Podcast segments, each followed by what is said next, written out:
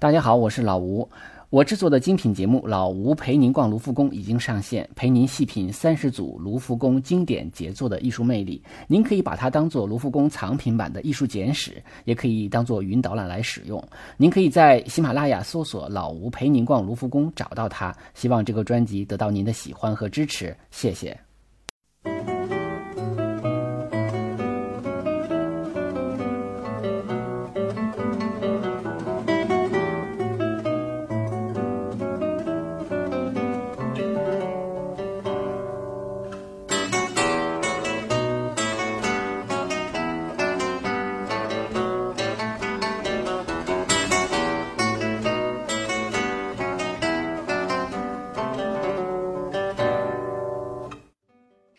大家好，欢迎收听手机美术馆，我是老吴啊。今天我们要做的是这个著名的画家扬凡艾克的作品，叫《阿尔诺芬尼的夫妇》啊。当然，我们最开始还是希望大家能够订阅我们的微信公众号“手机美术馆”，里边会有更多的高清图片。呃，这期节目呢，我们起了一个标题，那叫“普京的结婚照”啊。这个是一个标准的啊标题党啊，这个显然跟普京没有任何关系。可是为什么起这么一个名字呢？嗯，我记得有一个微博上介绍说，一眼识别绘画大师的方法，说如果你看到一张普京的脸啊，那就是杨凡艾克的作品。这个说法比较搞笑啊，比也比较绝对，但是呢，应该讲是有一定的啊准确性的。今天我们介绍的这个阿尔诺芬尼夫妇中这个男主人啊，就能看到啊，长得很像普京，呃，然后呢，他还有另外一幅他单独的肖像啊，那看起来也很像。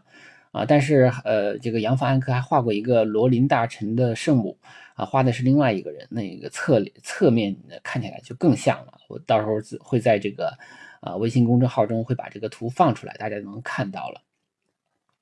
当然，开玩笑归开玩笑哈，我们讲这幅画呢，这幅画是呃是最早的油画之一啊，这个作者叫杨凡艾克。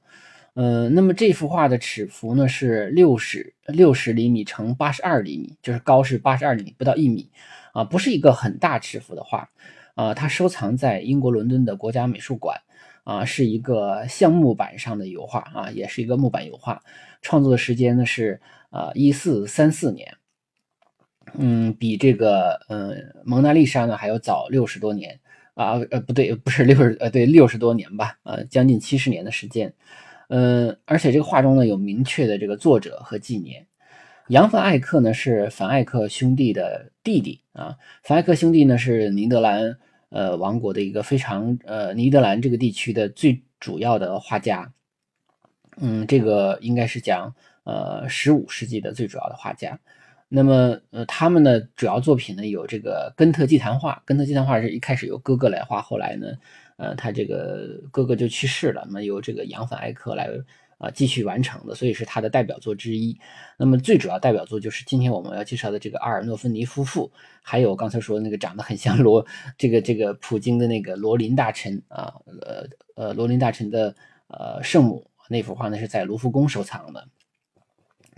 那么这个尼德兰地区呢，啊，就是古代尼德兰，就是呃现在的荷兰啊，就荷比卢啊，荷兰、比利时、卢森堡啊，再加上法国北部地区，就叫尼德兰。呃，那么其中的偏这个呃西呃西部的啊，就是呃靠近法国这边的，那叫啊弗兰德斯地区啊，也叫弗拉弗拉芒啊。所以我们老说弗兰德斯画家啊，弗拉芒画家，实际上都是指的现在这个比利时地区的。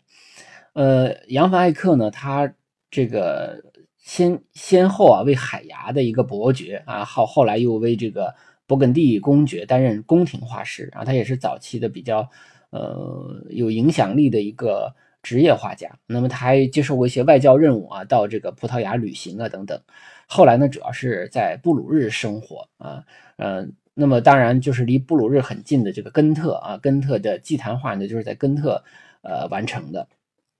所以呢，他是这个早期的弗兰德斯画家，嗯，也就是比利时画家了。现在的我们现在说的话啊，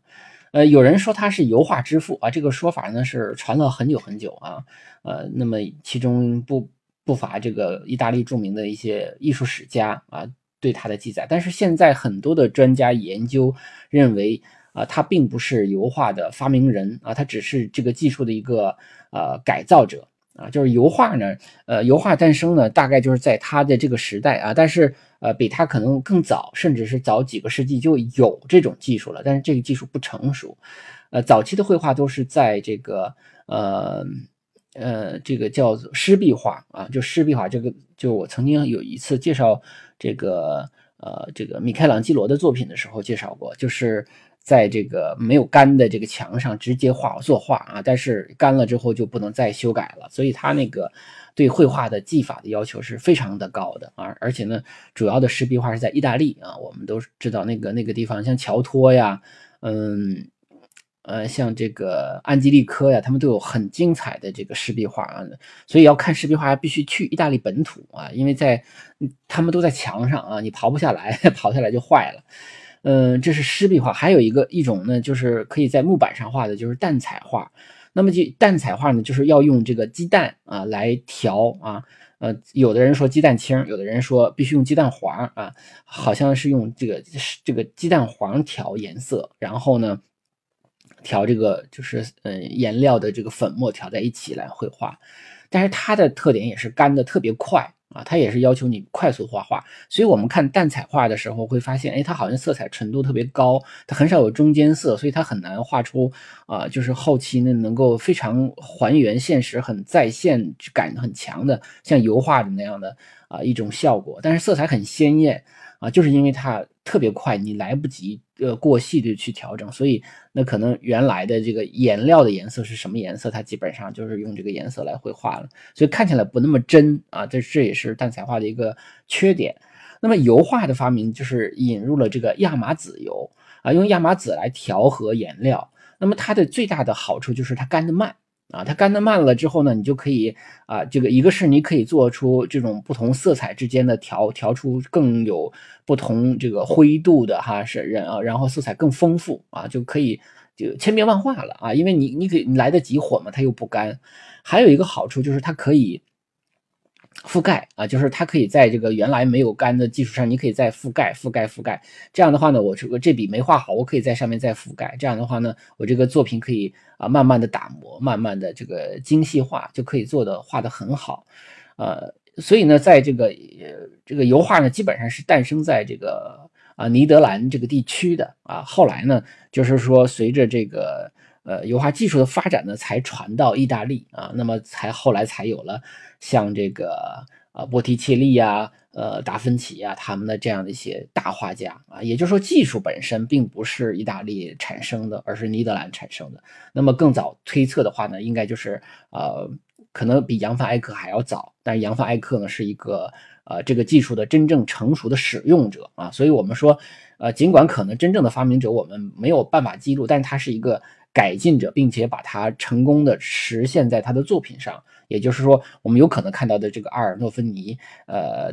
夫妇呢，就是最早的一批油画了啊，所以把他称其为油画之父。但是大家不要有一个误解，就是好像就是他发明的啊，不是这样，它是一个技术改进、一个累积的过程啊。这个很多的这个资料都已经证明了这一点。呃，那么这是我们介绍他作为油画之父的一个啊身份啊。那么他的呃这个绘画呢，就是尼德兰。这个地区呢，早期的油画的特点就是它，嗯，他们还使用了很多的这种半透明的彩釉，然后呢，绘画的时候呢，就可以多次的上这种彩釉。啊，然后就是因为这种彩釉会画的很薄啊，这样的话呢，就使得画面的很平整的话，就会呈现出一种非常强烈的那种光亮感。所以，我们如果看到早期弗兰德斯绘画的这个油画的时候，我们会发现它的那个表面特别的光亮啊，它跟它跟后来看到的意大利的这个绘画呢，或者说甚至更往后不不追求光亮感的那那那那个那种油画呢，那可能就是差异会很大。所以它那个表面非常亮啊，就是产生了一种，嗯，而且它的油油画的颜料也可以有是由深到浅啊，然后不同的层次的覆盖，甚至可以在先在上面先打上底色啊。而且呢，这种油料的诞生，其实又为后来的进一步的这个布面油画的产生呢，也提供了一种很好的一个基础啊。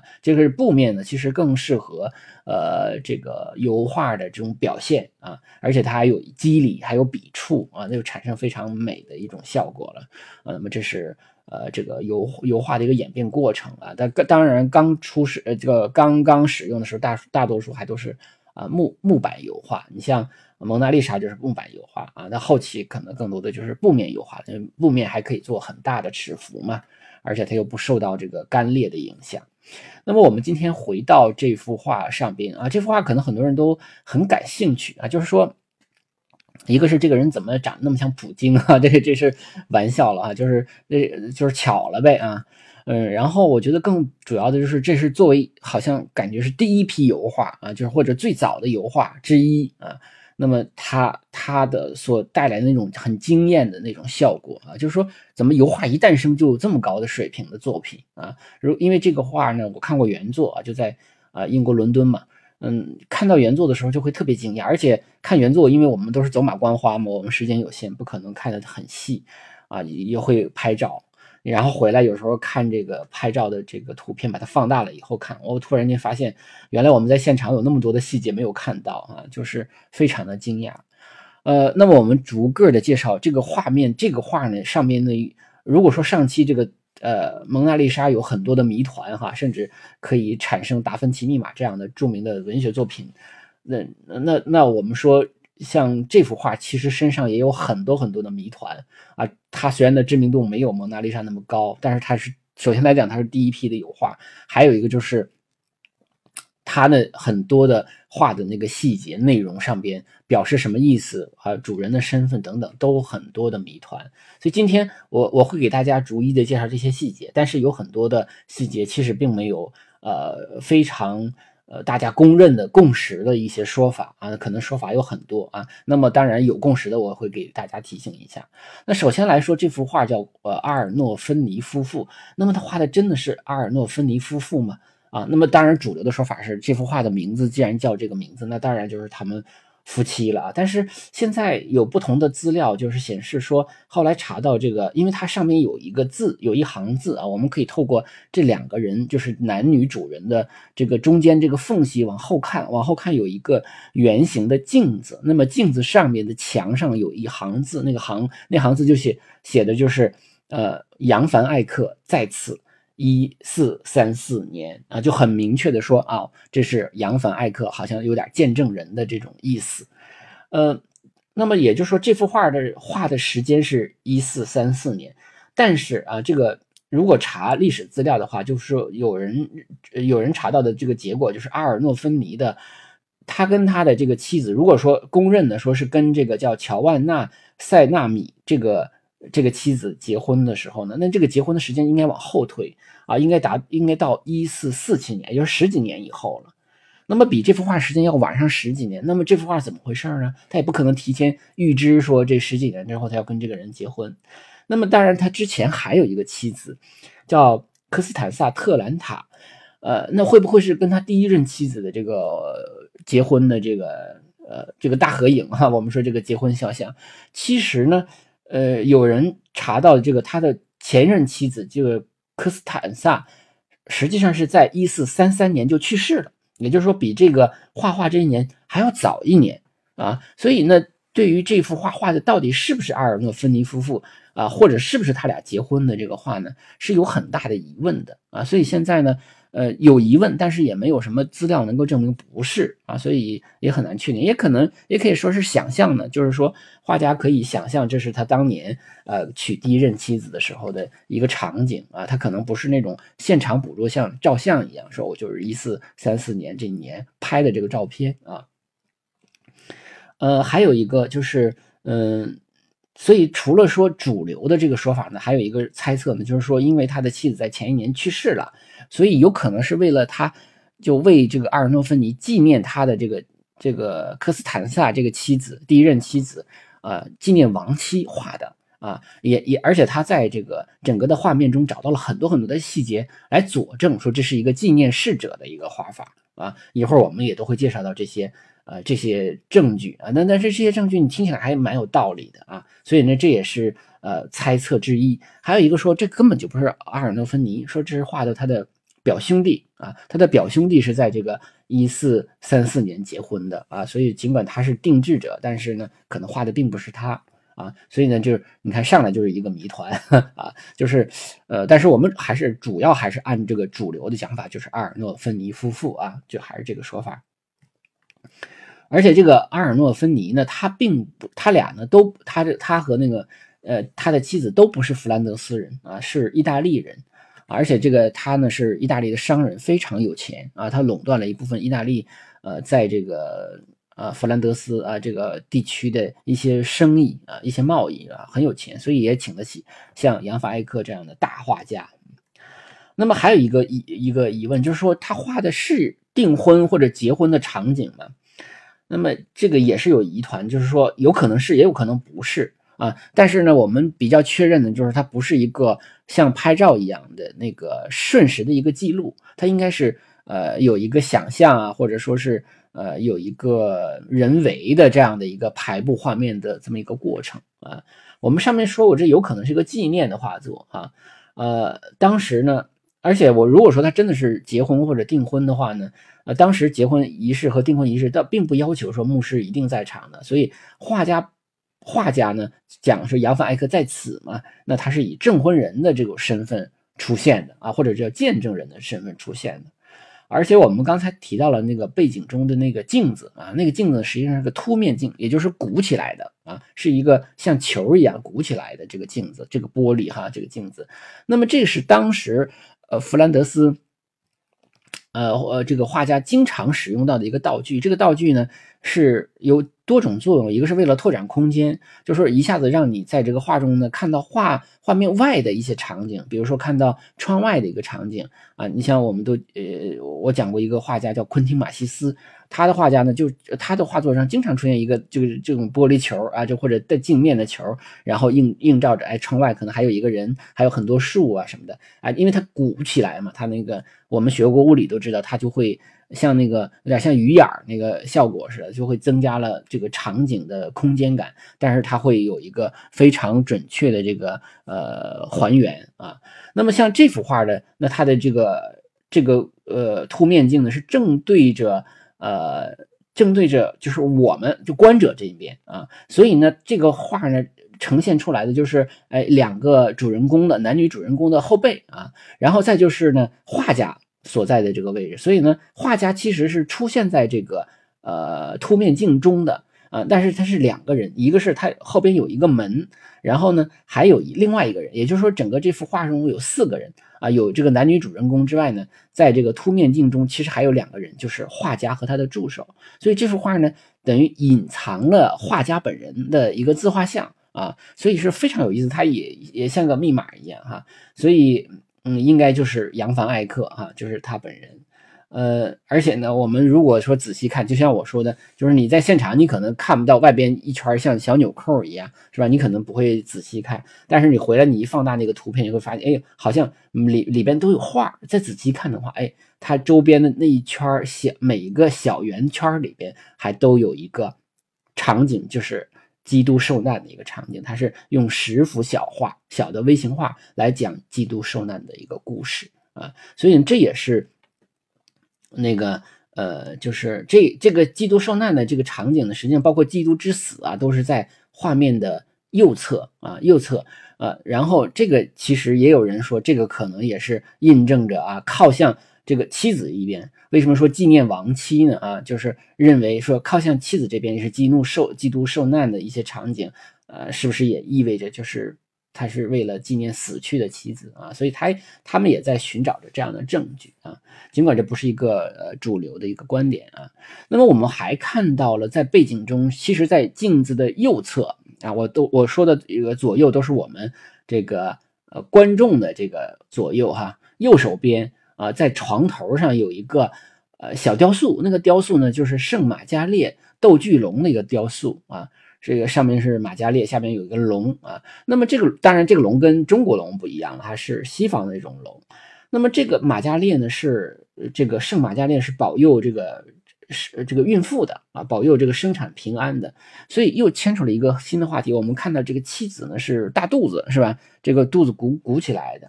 那么绝大多数资料说认为呢说。就是我们就怀疑说是不是怀孕了啊？但是如果是结婚的时候，怎么结婚的时候就怀孕了啊？这个跟我们理常识的理解不大一样。但是大多数大多数的这个这个呃艺术史的书上认为说不是怀孕，说别看肚子圆哈，但是当时的时尚就是崇尚那个有肚子，女人有肚子啊。那个，我估计现在的女性会很羡慕那个时候的时尚，哈，就是当然我们这个 男的可能更羡慕了啊，就是男的这个到中年会有肚子，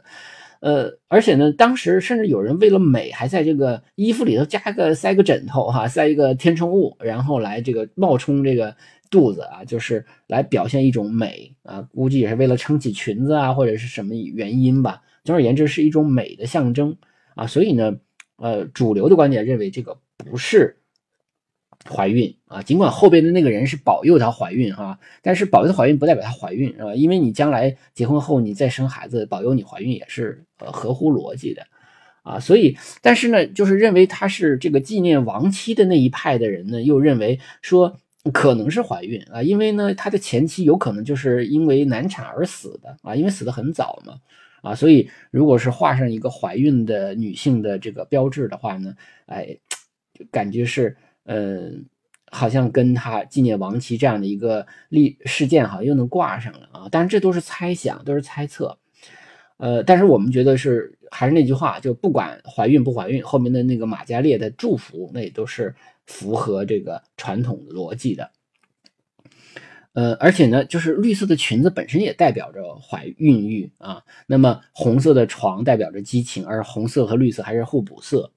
而且这里头还有一点要提的，就是旁边这个天盖床，就上面带盖子这种天盖床，它其实不完全是用来住的，它是一种呃非常具有装饰性的一种家具啊。它因为它强调的是比较奢华的那样的一种感觉，所以当时这种床呢，通常都放在呃房间的最主要的一个这个房间，就是类似于我们现在的起居室啊，可以会客的这样的一个地方。啊，我我就是它的实用性可能并不是很强，可能更多的是装饰性。这个我想我们呃去参观呃就是旅游的时候，参观一些西方的宫廷啊，一些网就是宫殿城堡的时候，也也经常会在房间里看到那种带盖子的床啊。有的时候它不一定是卧室啊，有的时候它可能就是为了呃表达它的这个尊贵啊。呃，还有很多很多的细节，比如说。这个男的站在左手边哈，那么他靠在窗子旁边；那么女人呢，站在呃这个床的旁边，就靠右边啊，也是呃这个床呢是代表家庭啊，窗子呢是代表外界，是吧？就是有点像我们中国人讲的男主外女主内，哎，这种感觉它也有象征。而且我们看到背景中那个床头的那个圣马加列雕塑下面还有一个小小小小的扫把。啊，这个也是靠近女女士的这一边，那它也是象征着家务、劳作等等等等。而镜子左边呢，还有一个一串念珠啊，这念珠画的非常好，晶莹透明的，就那种那种呃，这个这个那种水晶的那种质感啊，就是画的非常的准确啊。这个如果看到原画的话，会觉得嗯，这个赞叹不已哈。那么这个念珠其实也是一个提醒，就是说这是一个宗教性的画，和周边那个我们说那个。缉毒受难的那些小画，呃，它其实都是同样的意思，就是提醒你要，呃，做祈祷啊，照镜子的时候别 忘了祈祷啊，这个感觉。而且在在左边的窗台下边有橙子啊，橙子呢是有富裕啊、硕果累累啊这样的一些象征。而且橙子不是呃这个尼德兰本地的水果啊，那么说明这有钱有钱能买得起这么贵的水果，有可能是啊西班牙这种进口的。那么还有窗台上还有个苹果，那苹果更有宗教性了啊！我们都知道苹果象征着原罪嘛。而且呢，在整个画面的左下角呢，有一双拖鞋，这个拖鞋摆的有点乱啊，就不是很很规整。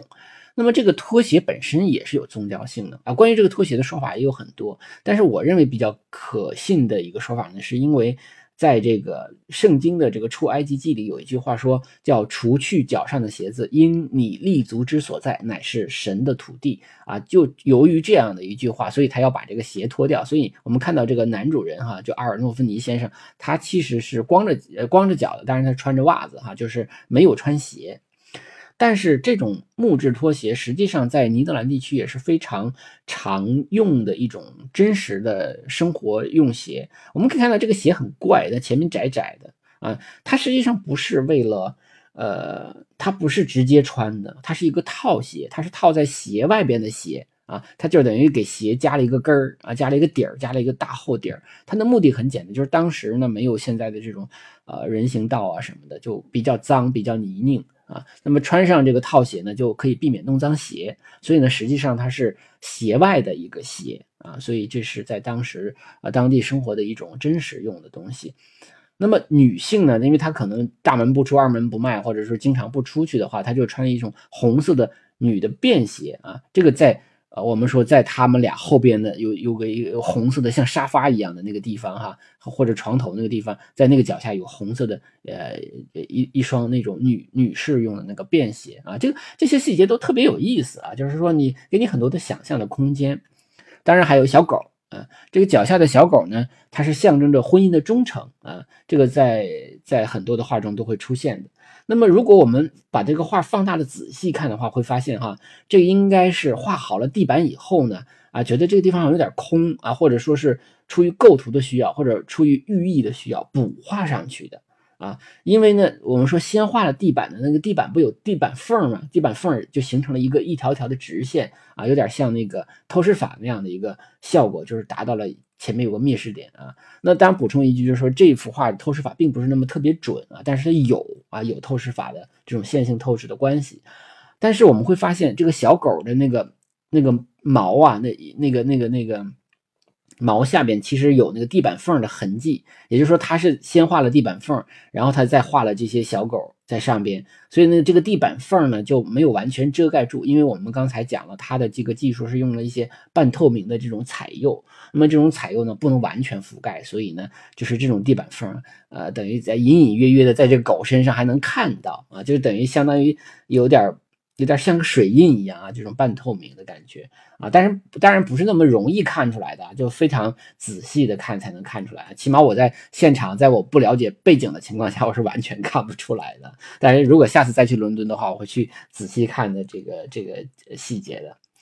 呃，我们说到这个最天花板上还有一只个枝形的吊灯，像树枝一样的吊灯啊。但是这个吊灯特别有意思，当然一方面它是一个铜铜做的啊，这个质感表现的非常的精准。啊，非常的惊人，就看起来就跟真的一样啊！这个反光是吧？有的地方抛光了，有的地方反光，有的地方有暗影，画的非常好啊！但是它有奇怪的一点，它点了一支蜡烛啊。我们看到这是大白天是吧？那怎么又有一支呢？这是为什么呢？啊，有的人说这可能是一一种婚俗啊，或者是代表着上帝的眼睛啊，甚至是这个蜡烛是由新新娘为新郎点燃，也就是这是仪式上的一个一个仪式，有点像我们。中国农村结婚那种什么跨火盆呐，什么这样的一些仪式啊，有些有些说说法说到，呃，总之说法很多啊，这个好像没有什么特别的共识。而且呢，我们说不还有一个呃非主流派就认为这是纪念亡妻嘛？我们会看到啊，说这这支蜡烛亮在左侧，也就是靠近男性的一侧，那么右侧呢是没有蜡烛这样点燃的，也就是说。寓意着好像左侧是生的人啊，右侧没有点燃蜡烛，意味着是亡者啊。他当然这也有点牵强附会了，但是不管怎么说吧，他们那一派还找了很多很多的证明他们的一些理由了啊。我们只是说这是呃说法之一，但这不是主流的说法啊。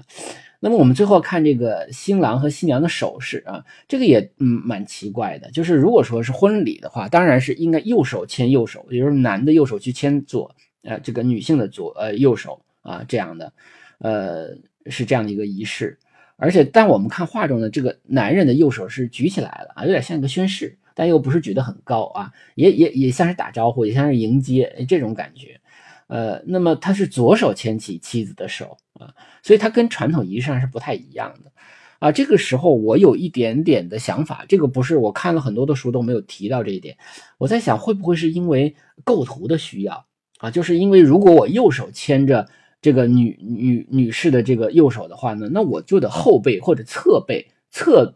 侧面啊背对这个画面了。这样的话，这个男性的前面就亮出来了，这个显然是不舒服的啊，这个就不合适的。嗯，会不会是为了构图，干脆就改掉这个这个呃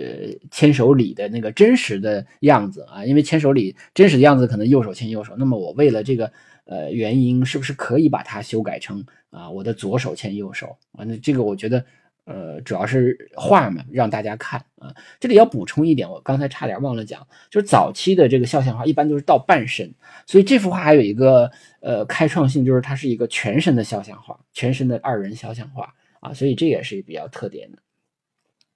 我们接着说这个牵手礼的问题啊。那么根据这个日本的一个叫中野精子的他的这个。呃，书中呢，他提到有一个最新的研究啊，有一个结结论啊，但是也不一定准。他说呢，除了这种传统的婚姻之外呢，还有一种叫做左手婚啊，左手婚就是我不是说用右手牵你的手，而是用左手牵你的手，这种婚姻叫左手婚。那么它通常都是由身份高低、社会地位不同的人之间的婚姻啊，也叫贵贱联姻，就是身份高和身份低啊这样的一个联姻。啊，那么这种婚姻特点就是子女都没有继承权啊，但是呢，他们有时候为了有生活保障，一般都在这个初夜的这个第二天早晨呢，有一个仪式，要赠与一部分财产，因为你毕竟娶了人家嘛，你要保证人家生活嘛，而且生的孩子你又不能呃给人家一个这个这个继承的一个身份，那你就得给人一些财产，所以有一个仪式，这个仪式叫做早晨赠与，就第二天早晨要有个赠与。那可能扬凡艾克参加的就是这样的一个早晨赠与的仪式，啊，这个是一个新的说法啊，特别有意思。但是呢，我们又说，如果说真是那个乔万乔万娜的话呢，那个那个乔万娜身份并不低，并不是贵贱联姻，搞不好这个阿尔诺芬尼还从这个他的娘家还能够搞到一些好处呢啊，所以。这个不同的说法呢，就让这个画充满了各种各样的疑团啊和这个解谜的过程，也是挺好玩的啊。但是我们说主流的观点呢，说这还是一个结婚或者订婚的仪式了啊。但是我我个人讲，我说为了构图的原因，让左手牵右手啊，大家想想是不是，可能是不是也有一定的道理啊？那么当然，对于这幅画来说，像米开朗基罗就曾经批评过这个尼德兰绘画，他不是呃针对这幅画啊，他就说在这个。呃，尼德兰或者弗兰德斯这个地区画的这种画呢，就是尤其是早期的画呢，它是过于琐碎的细节啊，把什么都画画进去了啊，结果一样都没画好啊。这是当然，这是这个米爷的一个呃一个论断，一个批判啊。当然，也有很多人说，那你还老画肌肉呢？你还把那个女的也画成肌肉这个这个这个啊肌肉男的的感觉呢？啊，就是可能每个人他的绘画风格不一样嘛，就是所以其实可能也没有什么可批评的啊。我们可以做一个简单的总结啊，就是，嗯，我觉得这幅画呢，嗯，除了说像普京之外呢，它第一个特点就是说，它油画一诞生到了扬凡艾克这儿，就立即达到了一个前所未有的高度。那么，在这幅画呢，比蒙娜丽莎大概早将近七十年啊。那我们可以看出那个时期的油画是什么样的特点，就尤其是尼德兰这个地区的这个油画的特点啊。还有我刚才讲的像昆汀马西斯啊，都是都是这个地区的那个时代的非常重要的油画家。啊，他们经常画一些市市景啊、风情啊这样的一些，呃，什么税吏啊这些人啊，还有什么数钱的银行家什么的这样的一些一些人。我们第二个特点就是说，他这幅画实际上说到家，我们刚才其实对于两个人的脸都没细说。其实说实话，他两个人的脸都画的不是太好。啊，尤其是这个普京，他这个脸画的啊也很严肃啊，但是可能这个严肃也是一个谜团之一，他为什么那么严肃，对吧？嗯，那么